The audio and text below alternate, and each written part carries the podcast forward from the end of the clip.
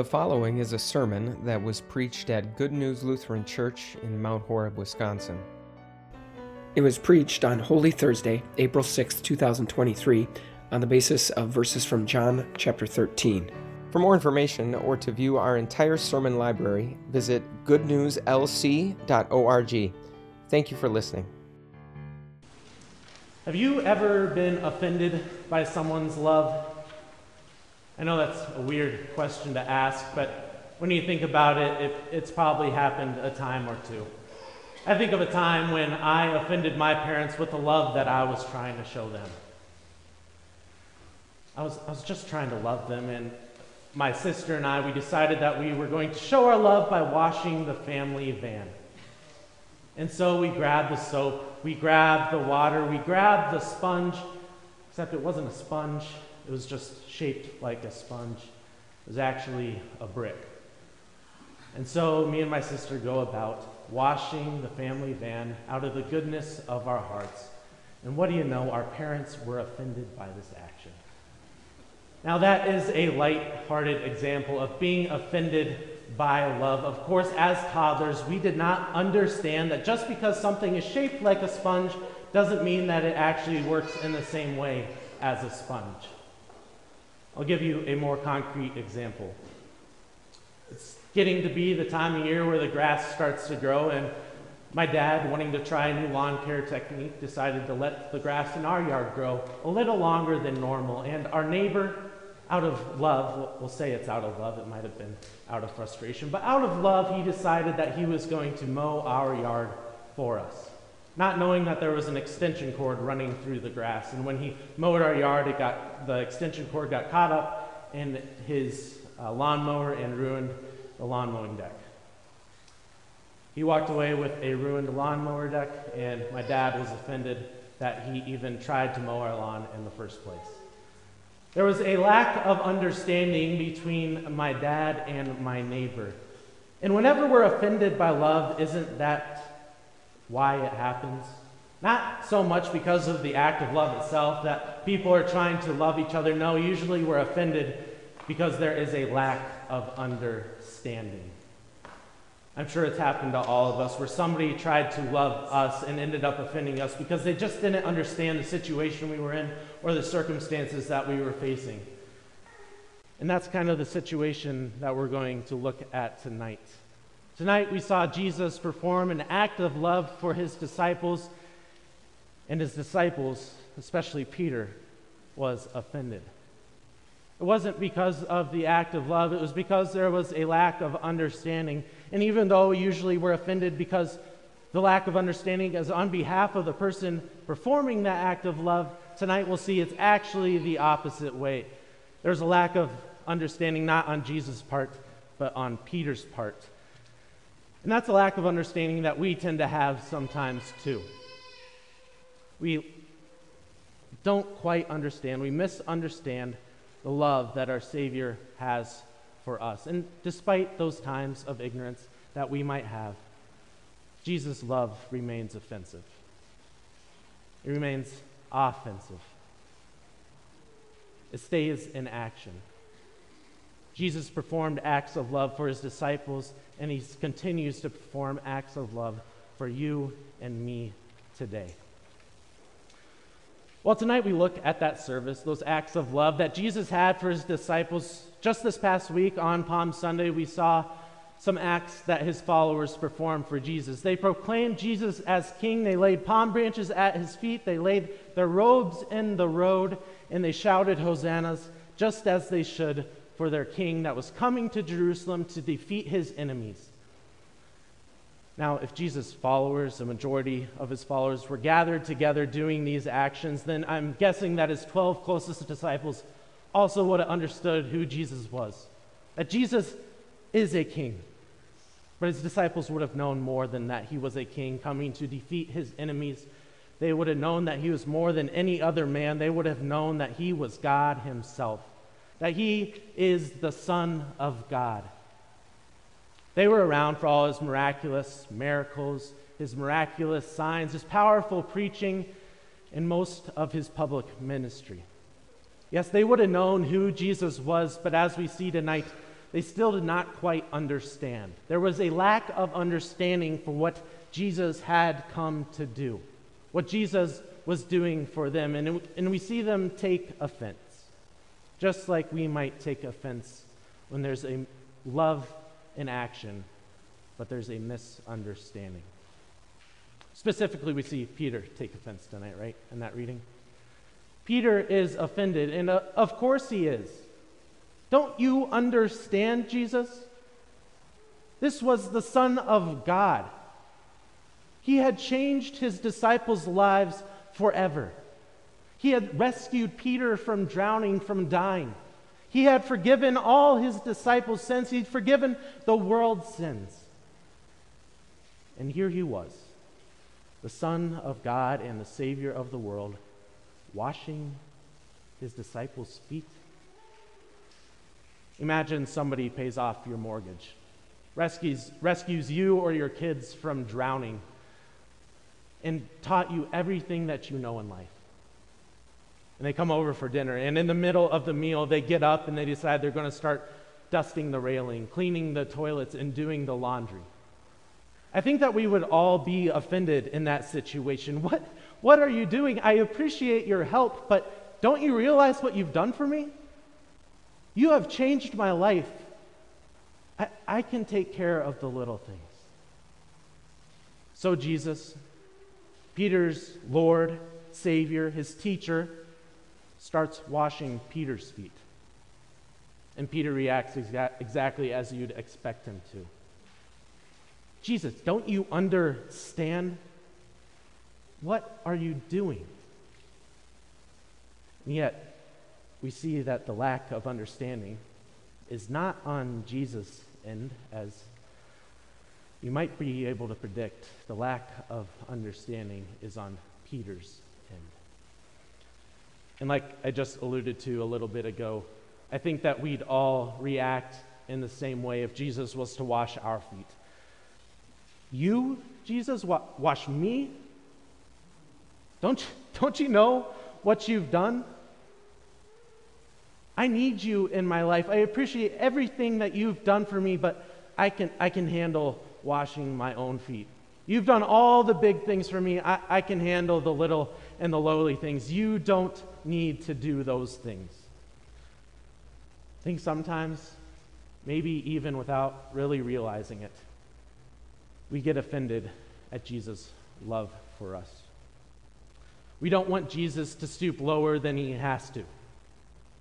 We get offended because we know who Jesus is and we know he has to do the big things, but because of our love for Jesus, we don't want him to do the little, the lowly things. It should be us serving Jesus, not, not Jesus serving us. And so we get offended because we feel there's a lack of understanding here. And there is. We see the, the lack of understanding on Peter's end. I, I know in my sermon introduction, I, I made it sound like the lack of understanding is always on the person that's performing the act of love for somebody else. But tonight we see the misunderstanding on behalf of the people receiving the love, on behalf of Peter, on behalf of ourselves. And it might be hard to don't want their child to end up in the doctor's office. There's a lack of understanding, not on the parent's end who's performing the act of love. No, there's a lack of understanding on the child's end, not realizing that he's in over his head. At times, we have to come to the harsh realization that we can't do everything on our own, that we need a little help. Not just a little help. We don't just need Jesus to do the big things, we need Jesus to do everything. As offensive as it might have been for Peter to have his feet washed by his Lord and Savior who had done so much for him, it was 100% necessary. Because Jesus needed to do everything. And Jesus says as much.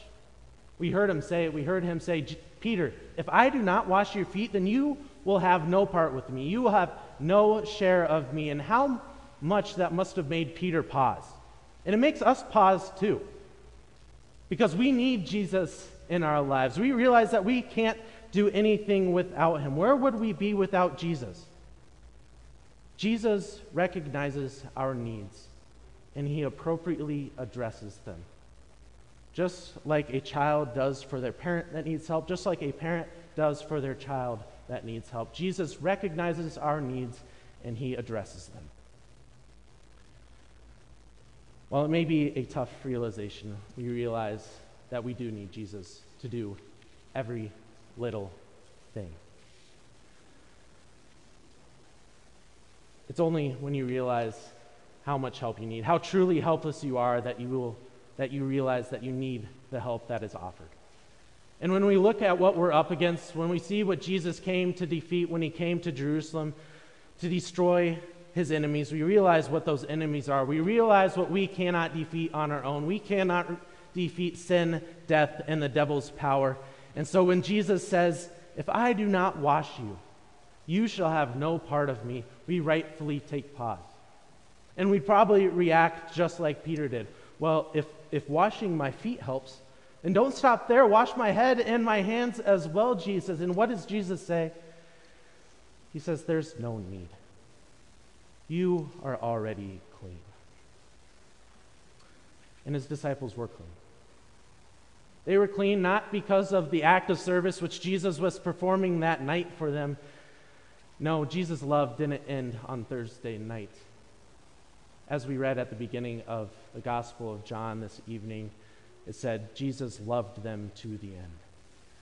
Jesus loved them to the goal. The goal of destroying what we were helpless to destroy ourselves, the power of sin, death, and the devil. There's only one thing that could cleanse us from our corruption that came from sin. There was only one thing that could cleanse the disciples of their corruption from sin. And it wasn't the water that Jesus poured into the basin that night, it was his very own blood that he poured out on the cross the following afternoon. Jesus washing his disciples' feet would have been an offensive scene for them because washing feet, especially in that day, was reserved for the lowest and most hated servants. It wasn't something that they saw, that they thought that Jesus should do. But man, it must have prepared them at least a little bit because they were going to see a much more horrific scene the following night. The following night, they would see a scene that was reserved a service that was reserved not for the lowest of servants, no, it was a service reserved for the worst of criminals. Yet Jesus saw our need, and he knew what it took. He knew that he had to do 100% of everything that was required. He knew he had to pour out his blood on the cross, and that's exactly what he did. It was the ultimate service, the ultimate game plan, the ultimate offensive it was an offensive love. It was an offensive love that overcame the power of sin, the power of death, and the power of the devil. That's why the disciples were clean, because they had faith in those promises. They had faith in those promises that would be fulfilled the following night when Jesus completed that act of service. The act of service for them, the act of service for us on the cross. in that service that he did on the cross. That happened the following night. Jesus still served them that night. Jesus washed his disciples' feet. And it wasn't the only thing that Jesus did to serve them, he served them in another way. It's a way in which he still serves us today. He served them supper. The other act of service after washing his disciples' feet, was instituting the Lord's Supper, where Jesus served his disciples with his very body and blood together with the bread and wine. It was a meal that nourished their bodies for the night, yes, but it was a meal that nourished their souls as well. He did that on that Thursday night. On this Thursday night, and every time we celebrate the Lord's Supper, Jesus serves us in the same way. It's a service we realize we need.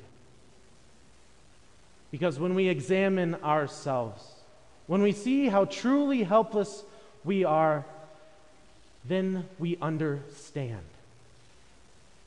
We understand that Jesus had to serve us completely, not the other way around.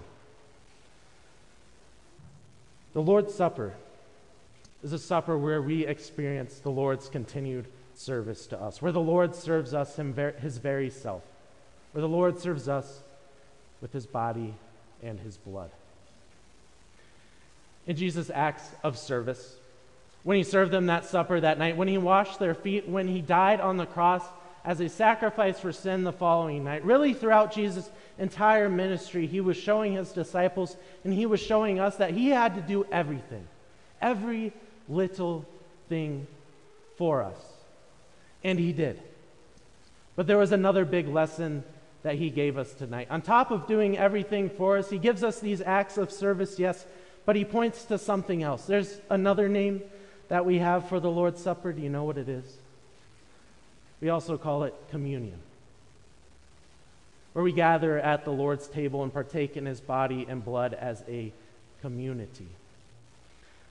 At communion, Jesus serves us not individually as if we're going through a fast food drive through, getting served one at a time, having no connection to one another. No, Jesus serves us as a family. And just as a family sits down at a dinner table together, it binds them. And Jesus, in his service to us at the Lord's Supper, binds us together. Through his service, he eliminated all acts of service that we have to do because he did all those acts of service for us. And when he did those acts of service for us, it freed us up to serve one another. We are a family when we gather together to partake in the Lord's body and blood. Yes, Jesus did all those acts of service for us, but in completing those acts of service, after he washed his disciples' feet, he pointed to a new command and he said, Love one another. As I have loved you, so you must love one another. Just as I, so you. We've talked a lot about offensive love and how when we're offended by love, it's usually because of some misunderstanding that we have. And maybe you've heard of another misunderstanding when it comes to love. Maybe you've heard the phrase, you have to love yourself before you can love someone else. And what does Jesus say about that? We, we, just, we just heard it. Says, Love one another, just as I have loved you. So you must love one another. We love Jesus. We love Jesus because he loved us and he showed those acts of service. He showed those acts of love to us, and he still shows them to us today. But we don't love ourselves because we love ourselves. We love ourselves because Jesus loved us. We don't love others because we love ourselves. We love others for the same reason we love Jesus because Jesus loved us. That's why Jesus says, Just as I have loved you, so you must love one another. And we experience Jesus' love every time we stand side by side and partake in his body and blood. And we see that love, we experience that love, and it frees us up to love one another. Do you understand? That's the question. That's a question Jesus asked his disciples after he washed their feet. He asked that question because it's an, an, important one to ask. It's important to understand the love that is being performed in order to experience it. So, do you understand? Or are you offended? Do you need Jesus' service? or are you in over your head? We understand who Jesus is. We understand that he is the Son of God. And when we look at the cross and when we look at the supper, we understand something that is just as important. We understand what he has done for us. We still experience that what. We still experience that service. We still experience that love today. Amen.